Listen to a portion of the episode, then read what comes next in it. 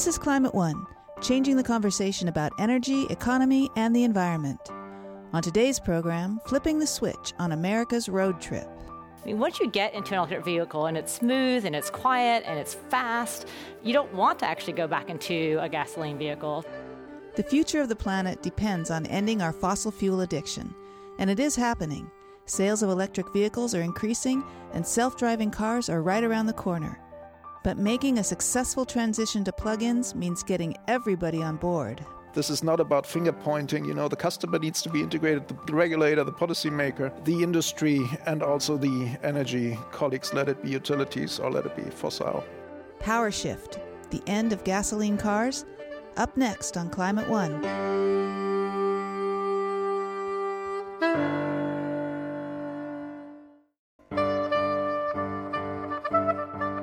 Is the age of the gas guzzler coming to an end? Welcome to Climate One, changing the conversation about America's energy, economy, and environment. Climate One conversations with oil companies and environmentalists, Republicans and Democrats, are recorded before a live audience and hosted by Greg Dalton.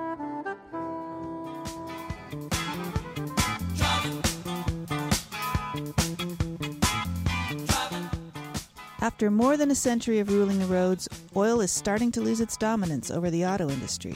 More and more automakers are introducing electric models, and according to one report, sales of electric cars will surpass those of regular cars within 25 years.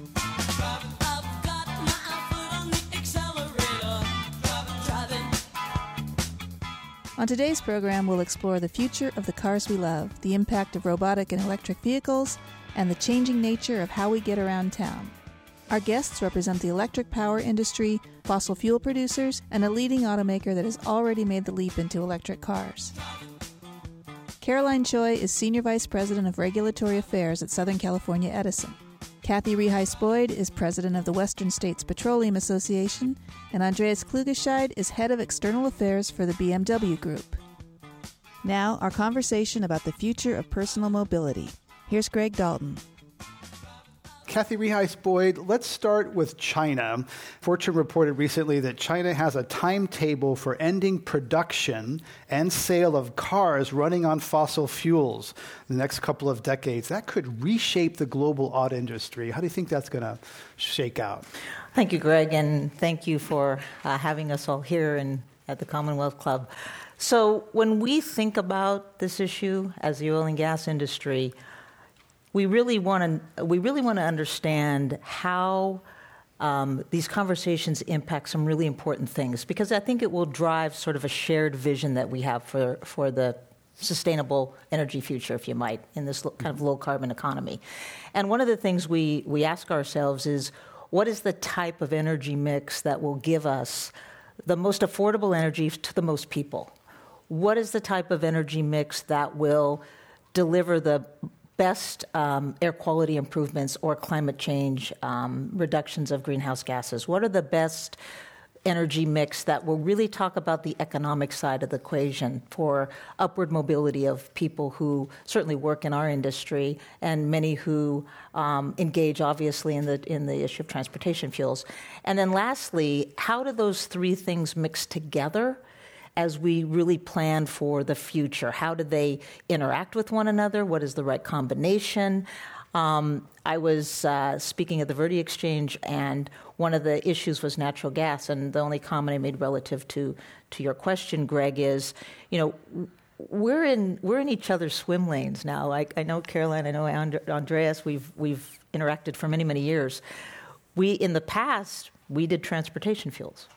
Edison did electricity autos kind of mixed with the two of us. How are we going to have a car and a fuel that like works together?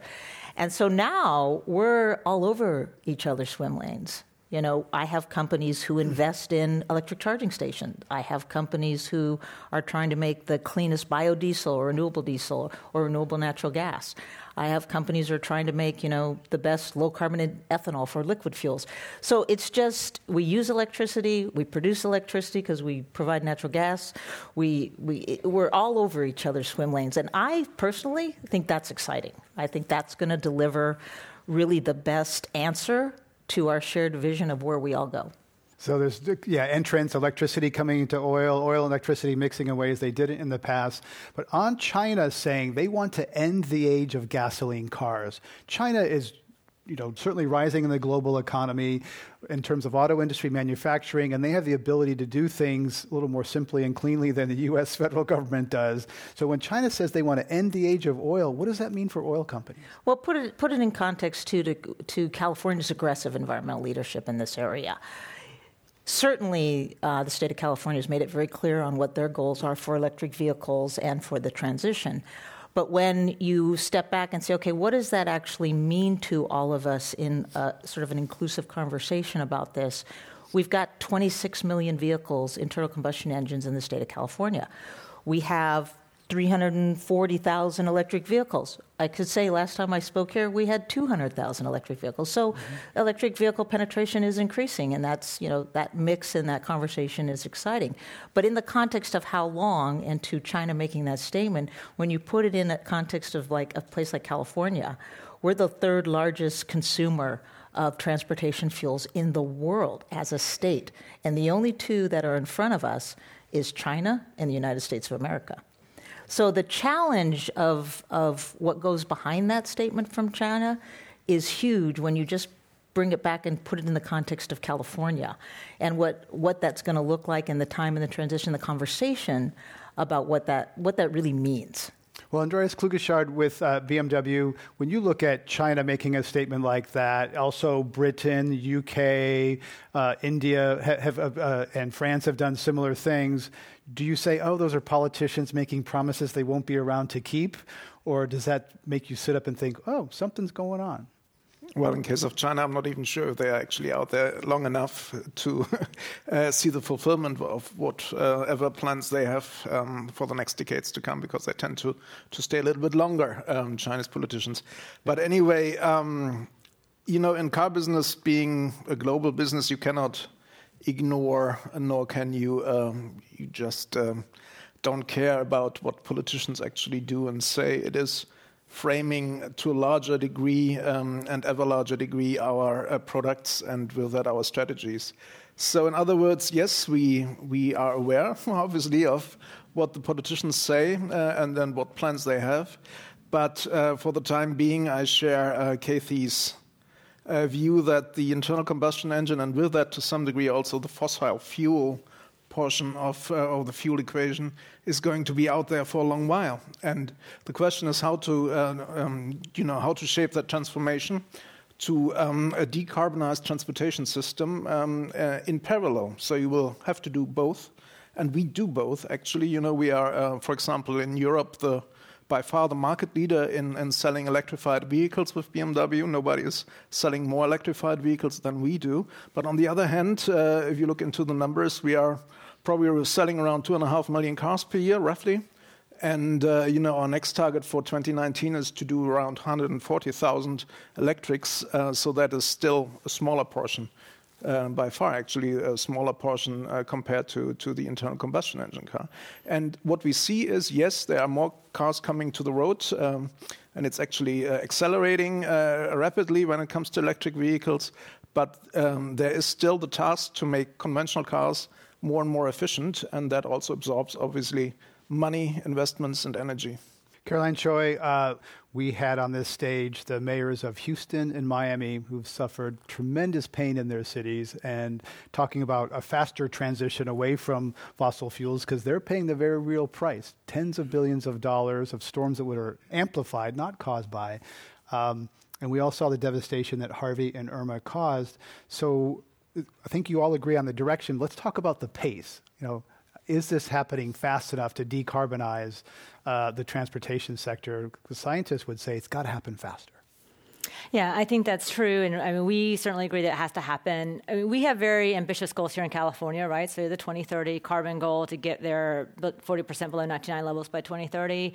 The pathway that we put forward in October talks about 7 million electric vehicles in California by that date. So 12 12 years to get to 7 million when we're at 340,000. So it's a very ambitious uh, climb to get to that number. The governor just put out 5 million, you know, in his state of the state and through an executive order. So, and that only represents about 24% of passenger vehicles at that time, projected at that time. So still a lot of headroom in the internal combustion engine space, even with 7 million vehicles in California at that time. So a lot of room to go, but I think we have to get started and there has to be more activity and mo- momentum behind getting there. And, and I think it is doable. We talked about just, you know, in the back room there about about how quickly the internal combustion engine took over horse-drawn carriages. And so I think with more models coming, with affordability, uh, the pricing coming down to um, a degree that more people can get into those cars, more used vehicles um, in the marketplace for people to try them out and test, uh, awareness growing, and then the accessibility of charging uh, increasing with various programs, I think we'll see adoption uh, hopefully leaping forward. Well, tell us about you went to a, I think it was a car show or convention recently. You went around and you talked to different car makers, Caroline Choi, and uh, General Motors was talking about having electric options for all their models by 2022. Yeah. All the others were saying that by 2025, which is a curious time frame. So tell us about that experience about the different aggression you see on going electric. Yeah, well, I think the timing was somewhat interesting, only that in that the federal government is looking right now at the standards that it has in place for the model 2022 to 25 vehicles, the fleet and the emission standards that are appropriate for those vehicles, and in time to give the automakers um, time to plan and design and build those cars. So it was just interesting that GM was on the early side of that time frame and all the other automakers seem to be on the later side of that time frame but i do think it's will be happening and what i do see is the acceleration of announcements by automakers to move into more electrified vehicles to either transition to have an electrified version of every passenger vehicle that they sell or significant portion of their offering to have an electrified version which i think is great Andreas Klugescheid, tell us about, uh, there's so much hype and excitement and a little bit of fear about uh, robotic, autonomous. We're not even sure what labels uh, for these cars. Uh, lots of acronyms out there. We s- see them daily here in San Francisco, Pittsburgh, other cities. What's the connection between robotic cars and electrification? Do they have to go hand in hand? What's the relationship? Well, you know, um, we put what um, will happen in the next uh, few years in, an acronym that is called ACES. Uh, and that stands for autonomous, connected, electrified, and shared. So these four elements um, will um, be uh, an integral part of what our um, future products will will encompass. And when you think about autonomous driving, everybody assumes that this will be to a large degree electrified, because you know when you think about the the potential of a very convenient mobility, then with that goes the necessity to, to decarbonize that mobility to a larger degree. And um, you know what we also see to uh, to some degree is a parallel development. Uh, the autonomous vehicle and the electric vehicle will uh, you know see. Uh, larger portions of market penetrations probably around the mid 20s, so 2025, you, you mentioned that. And uh, so it, uh, uh, it's a no-brainer to some degree to think about these developments in combination. Though a lot of the cars so far, uh, um, a lot of them, the pilots out there, are still running around on, on gasoline. Uh, Kathy Reheis Boyd, how do you see that? That the robots out there and the auto companies saying, well, there, it makes more sense to have them be electric for, for re- many reasons. How does that sit for you in terms of looking at the future demand for oil? I'm still trying to get my mind around a car without a driver. but wait, that's yeah. um. um, but I, I, would say, and, and I just want to mention too on the on the liquid fuel side, because as as Andreas said, we will have the internal combustion engine for quite some time. And not to say that there's so much we can do on the liquid fuel side. And I reflect back to where we've come, you know, in many conversations we've had, Greg, where we, we used to have lead in gasoline, right? We took that out. We used to have, I remember the days when EPA launched the, the ultra low sulfur diesel, where, you know, we, we went throughout the state and we held the hanky at the back end of the bus to, you know, to show it that, you know, wow, this is such a cleaner technology. So now we're in the space of what do you, what do you do with liquid fuels to make them less carbon intensive? And on the diesel side, there's a lot that can be done on biodiesel renewable. On the gasoline side, it's a little tougher because many people um, probably I have a comprehension of what's known as the blend wall. You can only put 10% of ethanol into gasoline. So the type of ethanol, whether it's corn or sugarcane or what have you, is really important because you can't go above 10. So it's a harder nut to crack as we're in this transition period of, of what does that look like. Let me ask you about that because there, there's a law in California called, in other states, the low carbon fuel standard, which says you got to reduce the carbon intensity of fuels 10% and figure out however you want to do it. And oil companies have, have litigate, litigated against that law at a 10% reduction. Meanwhile, Andreas and BMW and other car makers have committed to 100% increase in the efficiency of the vehicles they make over a period of 15 years or so. So if auto companies can do 100, why is it so hard for oil to do 10? And part of it, you know, and we're very supportive of the CAFE standards. I mean, as an industry, we understand efficiencies of cars are a very good thing for us to. It's one of the most cost-effective things that can be done. Um, but on the gasoline side, it's a technology issue. So even though we've made strides on the gasoline side with ethanol, we all hoped that cellulosic ethanol would be the big breakthrough um, because it's a lower carbon intensity. Nobody's been able to quite crack that nut yet. And so it makes gasoline a little more challenging when you have this 10%. Why is there a 10% blend wall, as, as Andreas can talk about?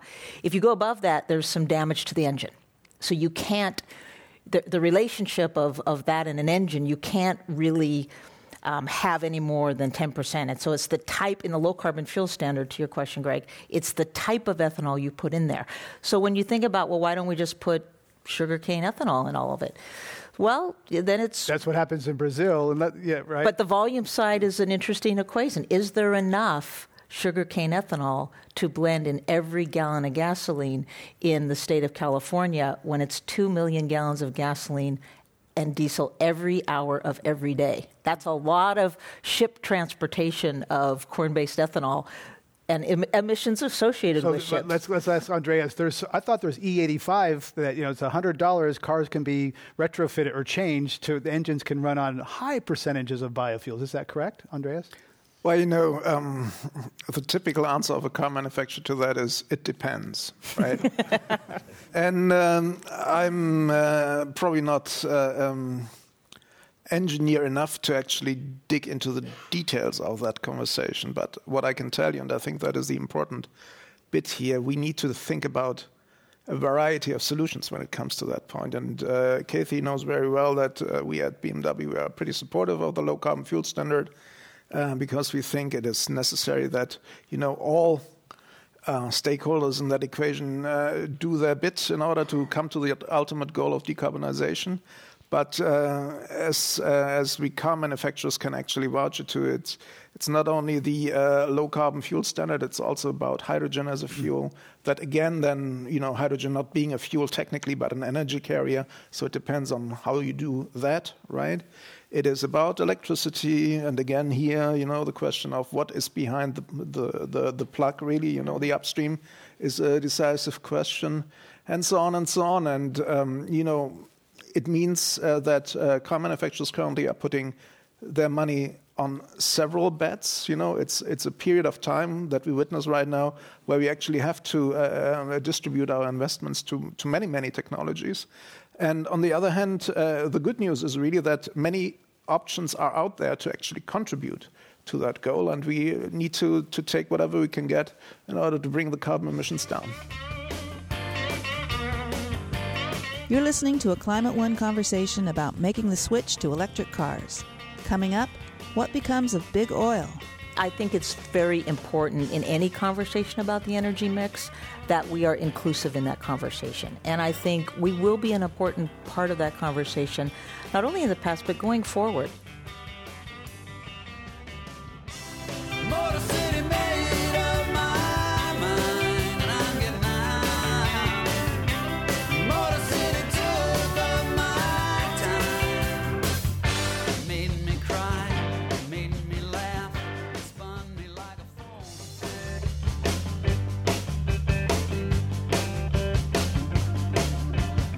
We continue now with Climate One. Greg Dalton is talking about the end of oil and the electrification of transportation. His guests are Andreas Klugescheid of BMW, Kathy Reheis Boyd of the Western States Petroleum Association, and Caroline Choi of Southern California Edison. Here's Greg Dalton. Caroline Choi, some people think that concerned that uh, when they buy an electric car, depending on where they live in the world and in the United States, it runs on coal, and coal is dirty. So, so tell us about the coal connection uh, in, in electric cars, because where you live matters a lot, and how clean your, your electric car is going to be. It does. It does matter. Um, but it was interesting. I just was um, at BNEF, their mobility summit last week, and they were talking about this exact subject. And the analysis they've done shows that it doesn't matter, even if it's coal power, that you do still see an efficient, a cleaner vehicle from a non-emission vehicle because on the coal side you have controls to try and minimize the emissions coming out of the coal fleet. In California, that's not as much of an issue. We don't have coal in our generation mix, and neither does PG&E and a number of the other utilities. And coal is getting faded out of the California um, generation mix. So I do think it does matter, as Andrea said, what is behind the plug and what is powering that electricity. Here in California, we already have a 50% renewable portfolio standard that I think we're going to easily achieve, and we do anticipate legislation that is going to increase that standard. So the grid is going to get increasingly cleaner and cleaner, and so we should leverage that grid that's ubiquitous everywhere for more um, aspects of the economy, like vehicles. So plugging in should be f- fairly easy because the grid is there. We just have to add charging stations in more places so that people have that availability, whether they're in an apartment building or a condo or a home or a business, that those charging is available for people so they can feel comfortable uh, getting into an electric vehicle and not feeling that they may be stranded without um, access to a yeah, think, and this, Greg, I think one of the other issues just to touch on is the role the consumer plays in all of this because as we're talking about what that right energy mix um, one of the things I talked about in the beginning was the economic side of that equation, because the policies that we are adopting in California. Um, we're, you know, certainly have an impact on the cost of, of a gallon of gasoline or a gallon of diesel, um, whether it's the, you know, the, the infrastructure bill, um, which, you know, was 12 cents a gallon, whether it's fuels under the cap and trade program. The Energy Commission's uh, estimate is about 10 cents a gallon. The low carbon fuel standards, another, I don't know, maybe five, five cents a gallon. So as these policies get adopted, we also have to keep in mind what impact does that have on communities and in, in some cases disadvantaged communities where their proportional income is difficult to invest in transportation fuels um, meritorious as they are the, co- the cost side has to be in that equation also John Hofmeister is a former uh, president of Shell Oil, and he had something surprising to say recently when he was at Climate One about fossil fuel reserves that are, that are on the books and reflected in the stock price of major oil companies. I don't think they'll be burned. You know, there's and too much going to the share, on. Share price of some of those companies that are built. They'll be flat. They'll be flat to down. But these companies won't go out of business. They'll they'll, they'll change. They'll, adapt. Right. They'll, they're, they're, they're full of smart people. There are more PhDs, more scientists in these companies working on, even, even ExxonMobil, formidable competitor of my former company, is putting a half a billion dollars into biofuel, algae research. While the time they were denying climate science, they were looking at ways they could benefit from a warming world by yeah. lo- looking into the Arctic. He was nice, nodding. He Greg. said yes. Yeah, slip that in there. Um, he, he, he, he agreed. You saw him. Um, so there's the Exxon piece of that, what Exxon knew. But the first piece of that, Kathy Reheis Boyd, was that's the former head of a major oil company saying that the assets already on the books, reflected in the stock price of major oil companies, will not be burned. Their stock prices will be flat to down. So when our First, one of the things that, that John said, and I know John well, um, one of the things that I really liked he said was the creativeness and the innovation of this industry. Um, I've been with the industry for close to 30 years now, and they are some of the most creative, innovative people I've ever seen. The amount of research by these companies going into not only their liquid fuel side, but the future of alternatives and, and renewables is huge. It's, it's actually more than the federal government or any other private entity. So they are thinking about the future and what that means to them as a company. And I can tell you, as a trade association, they're very different. They all have different views of how they of how they look at that. You have many, yeah, but they're also trying to slow down that future with their lobbyists in Washington and Sacramento. Well, I mean, I think it's very important in any conversation about the energy mix that we are inclusive in that conversation. And I think we are we will be an important important uh, part of that conversation, not only in the past but going forward. I mean, we were very supportive of the cap and trade extension. Um, we were very involved in those conversations. So there is a desire to look at a shared vision for our sustainable energy future together. And I'm, I'm very proud that they're at the table in that conversation. And I think they want to be in, and they've invested a lot of time and energy in it. And there's a lot of technology and talent in, in, in those companies. Uh, I think it's a question yeah, of how it's used. Um, and I think you know, just to build on that, I think it's that transition to that clean energy economy, right? So planning for that, giving the companies the time to um, think about how they can stay within the energy business, but in a different way, and train new, their employees to do different things than they have in the past. The utility industry has had to do that, moving away from coal to natural gas to renewables, and um, it's a completely different um, mix of employees that you may need to run those types of facilities, giving them adequate time to train employees and have other employees that are going to retire. I mean, I think that's what we as a state have been able to do pretty effectively in setting long term goals and then putting forward a path to try and achieve those. Chief scientist of the Rocky Mountain Institute, uh, uh, Amory Lovins, was here. He described how quickly things can change when it comes to transportation. There are two pictures looking down Fifth Avenue in Manhattan. In 1900, you have to look really hard to find the first car. In 1913, you have to look even harder to find what might be the last horse, and it's not at all clear that there's any horse left in that picture. 13 years to go from first car to last horse. And of course, the horse and buggy people thought they would have decades to adapt you'd have to put in gas stations and traffic lights and all this infrastructure to replace their stables and such. But Henry Ford simply made the Model T 62% cheaper in 13 years, not quite the same period. Uh, and then it was all over when GM and DuPont invented something called car loans, which were used in three quarters of the purchases that made uh, U.S. household car ownership go from 8 to 80 percent in 10 years. That's uh, Amory Lovins from the Rocky Mountain Institute. Andreas Klugescheid with BMW. Smaller population, things, but things are moving very fast these days. What do you think about the potential for a really f- quick transformation, quicker than even big smart companies like BMW might anticipate? Well, you know, if you look um, if you look into the things that are happening right now, and you think about the pace of change that we're already realizing here, you know.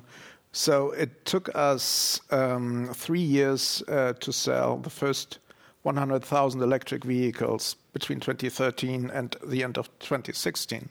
Last year, we did another 100,000 within one year.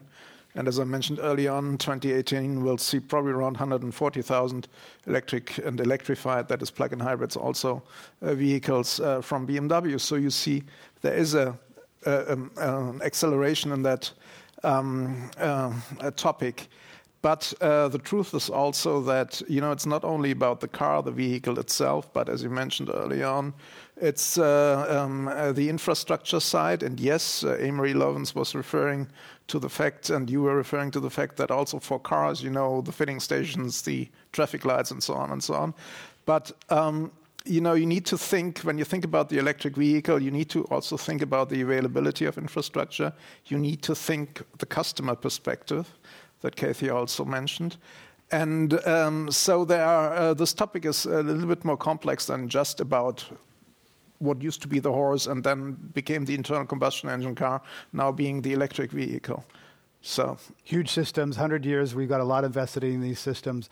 I'm Greg Dalton. We're going to go to our lightning round series of quick questions and quick answers for our guests, starting with association. I will mention a uh, person, place, or thing, and our guests will say the first thing that pops into their head uh, with unfiltered, regardless of what any their mother or teacher uh. teacher might think of that. So, um, first with Andreas Klugescheid, what comes to mind when I say Tesla? Good to have them as competitor. uh, Kathy Reheis Boyd, EPA Administrator Scott Pruitt. Interesting. Caroline Choi, um, beautiful, clean coal. No such thing. that was from the uh, State of the Union speech. Um, Kathy Reheis Boyd, California Governor Jerry Brown. Pragmatic. Andreas Klugescheid, VW.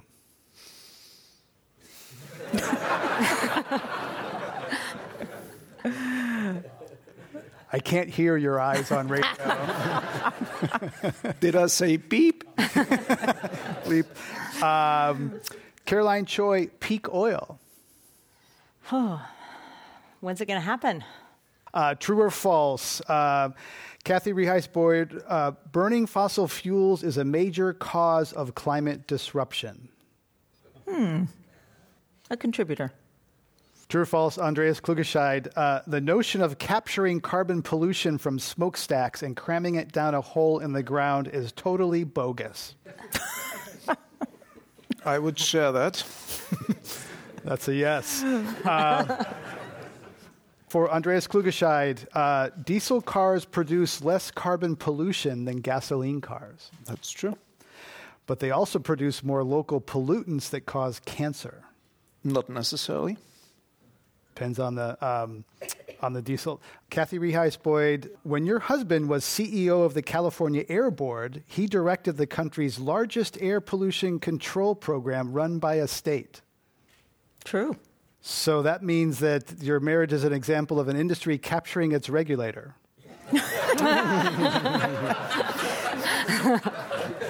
he actually captured my heart, but you know. Captured your, oh, good comeback. Her husband's a great guy who did run the air board in this state for a long time. Good comeback. um, that ends our lightning round. Let's give them a round for getting through the gauntlet.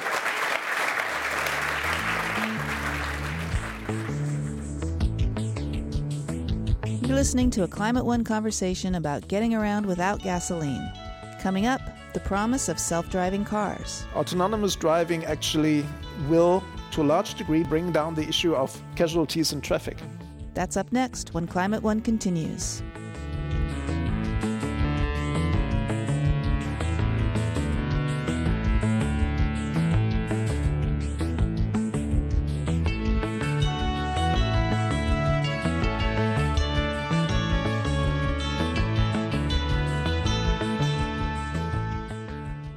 Listening to Climate One. We're talking about how technology is driving the movement towards cleaner cars and a healthier planet. Our guests are Catherine Reheis Boyd of the Western States Petroleum Association, Andreas Klugescheid of BMW, and Caroline Choi of Southern California Edison. Here's Greg Dalton. Let's talk about technology. Kathy, you've talked about some breakthrough potential. And there's actually something that, you know, the possibility that sunlight could, could combine uh, CO2 and water to make uh, you know, hydrocarbon. So either that or other things. What are some big tech breakthroughs that, that we can't solve this carbon equation without some big tech breakthroughs? Yeah, and I think really recently, one of the things I'm very excited about because I'm very, uh, very look forward to unique partnerships on innovation.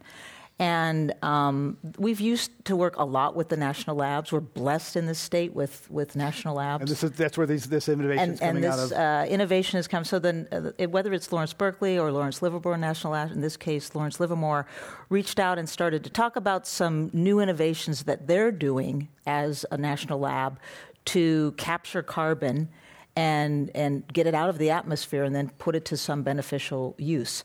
One of the very innovative things they talked about, which I don't know much about, I will more this week, is imagine taking carbon out of the atmosphere and turning it into a hydrocarbon. Methane or yeah, methane or yeah. eth- uh, ethylene or some other component, and that's that was just something I had never even envisioned. But it's that kind of creative thinking that is going on not only in, in the automakers or the utilities or in our industry, but that place that academia can actually add so much innovation that they're working on that how can we collaborate on, on those types of things as we go forward? Andreas Klugescheid, how about in, in making cars? You know, the i3 has carbon fiber. Uh, some people would say there's still a lot of room in the internal combustion engine that Henry, you know, 100 years ago. Uh, where are the big innovations, the technical breakthroughs that can get to a new auto industry? Well, as I mentioned before, we are witnessing that right now here. You know, when you, you know, I was in, in California in 2008, uh, sitting in, an, uh, in a BMW facility in Oxnard, where a guy came around and said, You know, I have this uh, lithium ion battery and I think it could work well in a vehicle that is 10 years ago. You know, 10 years is 10 years. But uh, as I mentioned before, we are doing now 140,000 uh, of these cars uh, per year, and uh, obviously numbers rising. So there is a drastic change in the industry happening, and with that, in the attached industries, if you like, uh, with the uh, utilities and the um, fossil fuel producers, you know, it has uh, big repercussions. And it means also that this transformation is uh, in need to be managed, and that refers to the skills of our associates.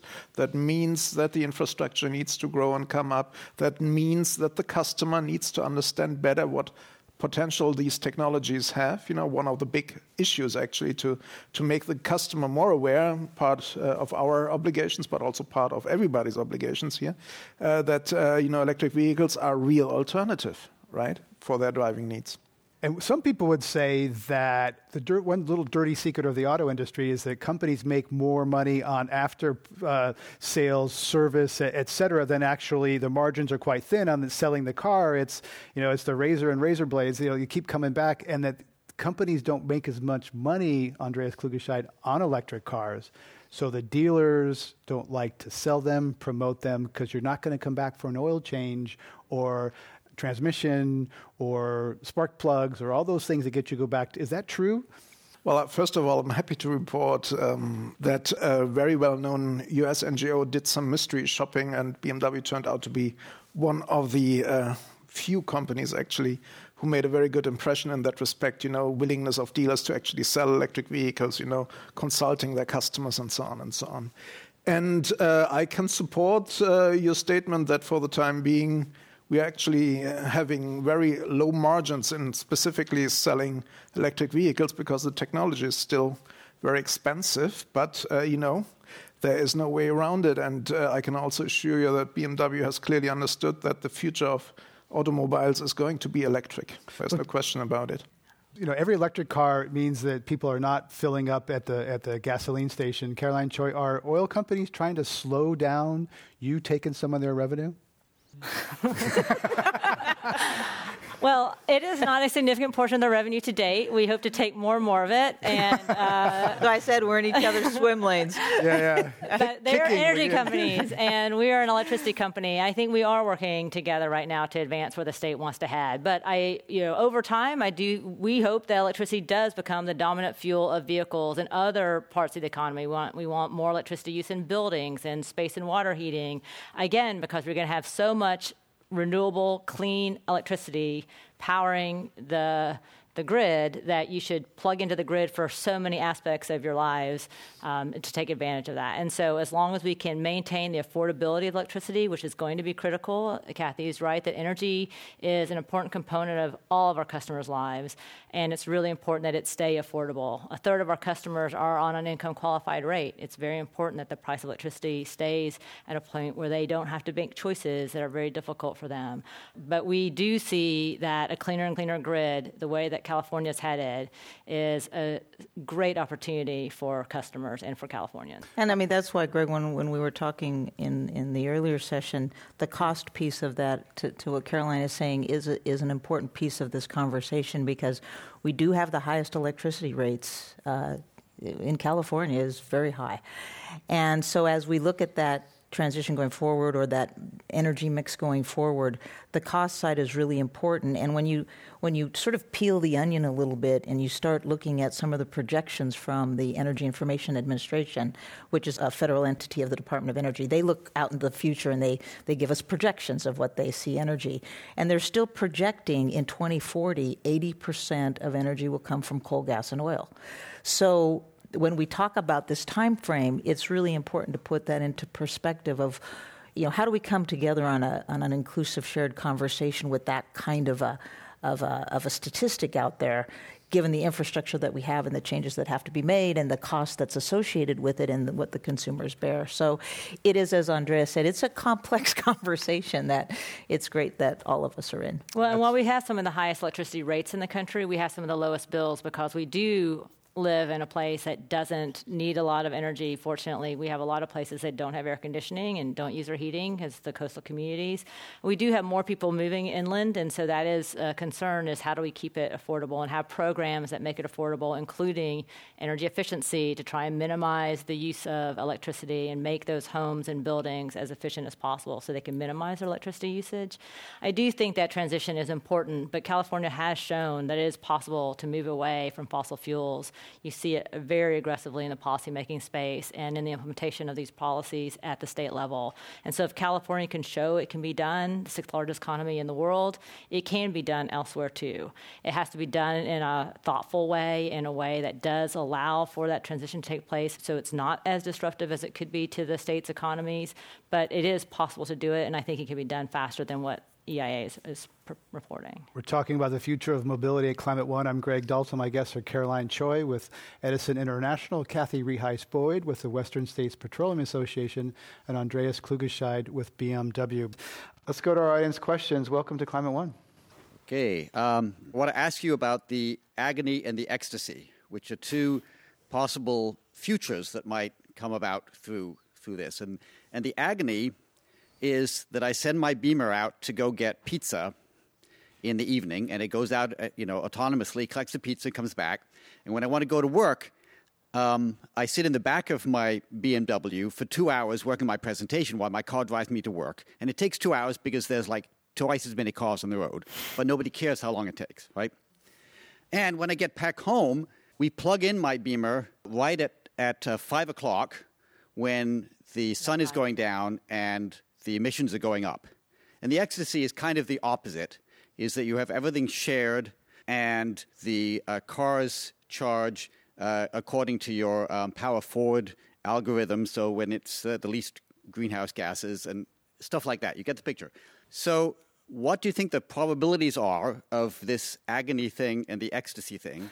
Thank, and thank what you. can we do to shift the needle so it's more on the ecstatic side. I don't know. I, I, would put the, the pizza fetching and the ecstasy ah, part. That's that, pretty good to me. That's, uh, so um, bad pizza. Yeah. um, I'd like to take ecstasy, actually, with uh, all the connotations that it has.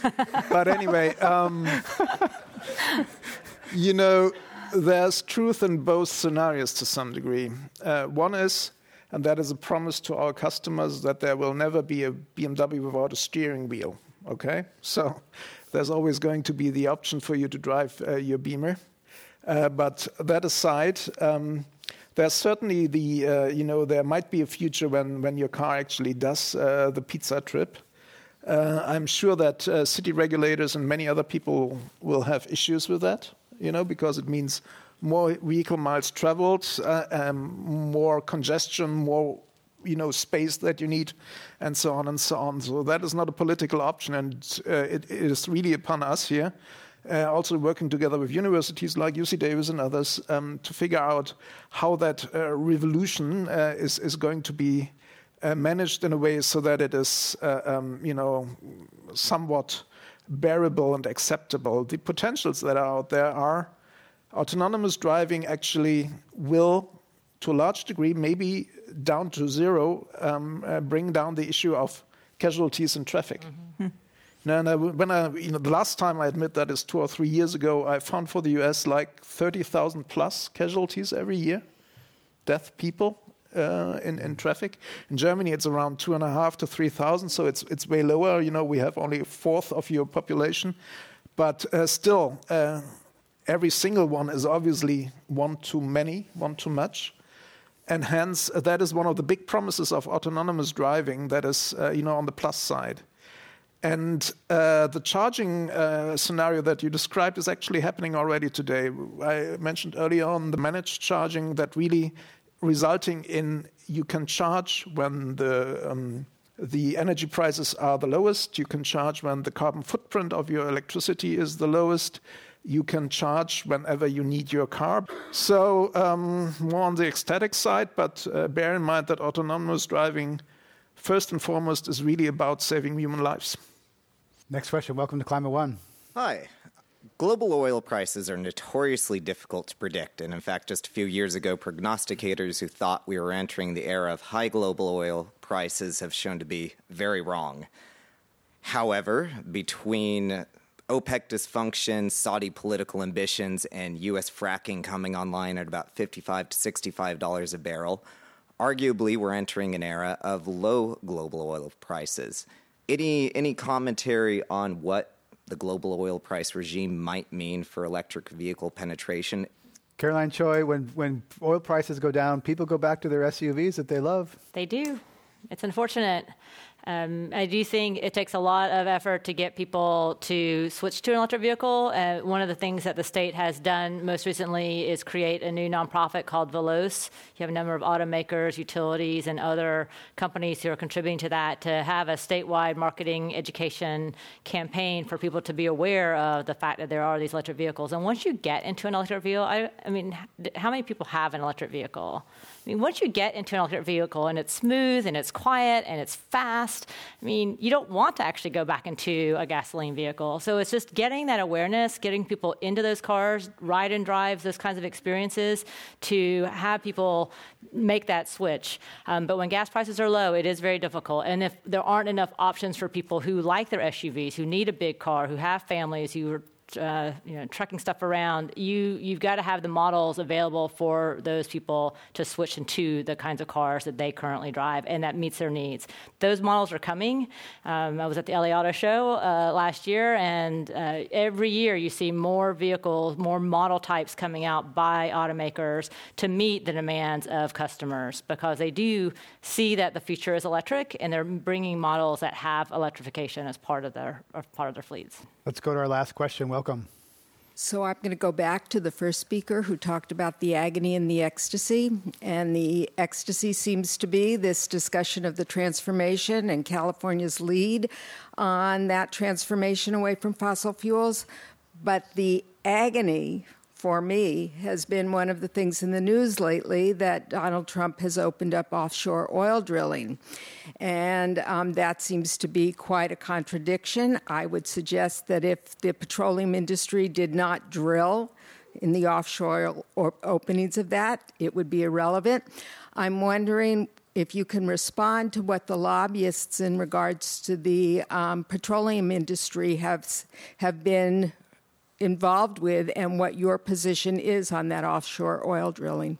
You know, thank you for the question, and and I would say for California, because and really the Pacific West, you know, Oregon, Washington, California, we're probably under the I think everyone knows the most stringent environmental regulations probably in the world, and the only thing I'd ask you in that question to think about is when we have to supply um, the amount of transportation fuels every day that it, that requires people to move from A to B and and heat and cool their homes or turn their lights on.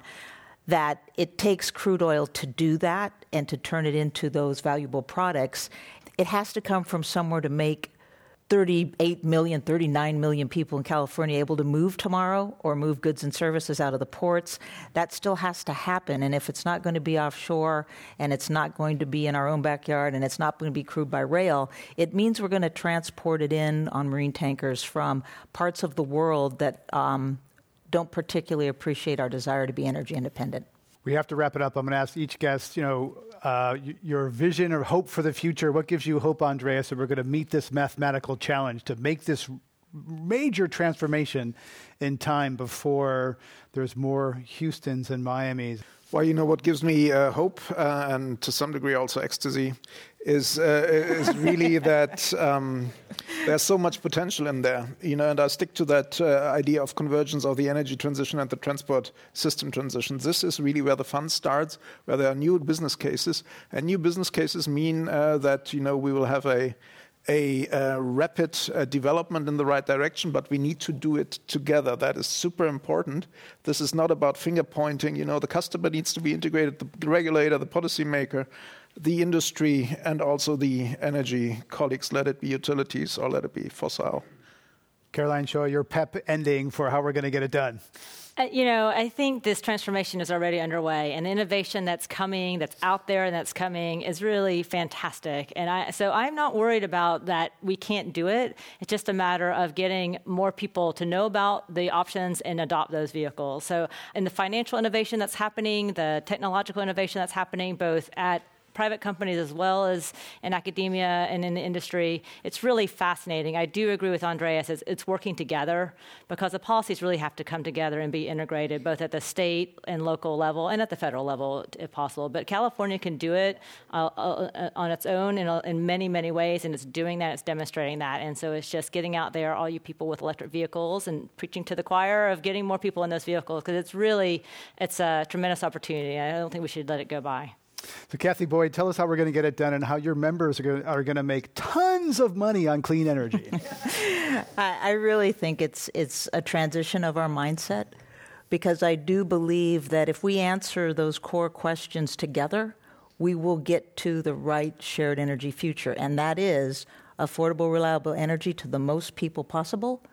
It is making sure we make meet our environmental goals, whether they're air quality or climate change. Um, and it is the economic side of that equation. So there's upward mobility for communities and people that rely on this energy mix. And then in the end, that we've all talked together about how are we going to balance those so we can go forward. So I think it's a it's a transition of all of our mindsets together.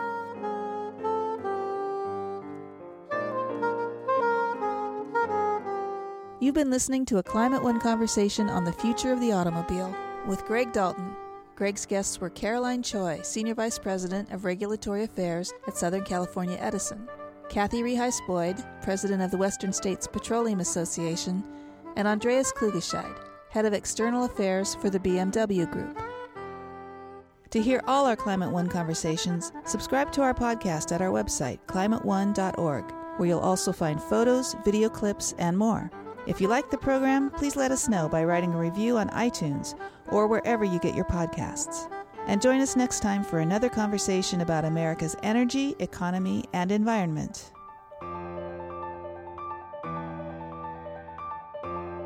Climate One is a project of the Commonwealth Club of California. Kelly Pennington directs our audience engagement.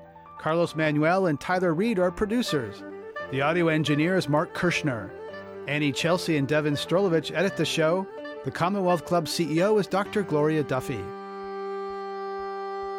Climate One is produced in association with KQED Public Radio.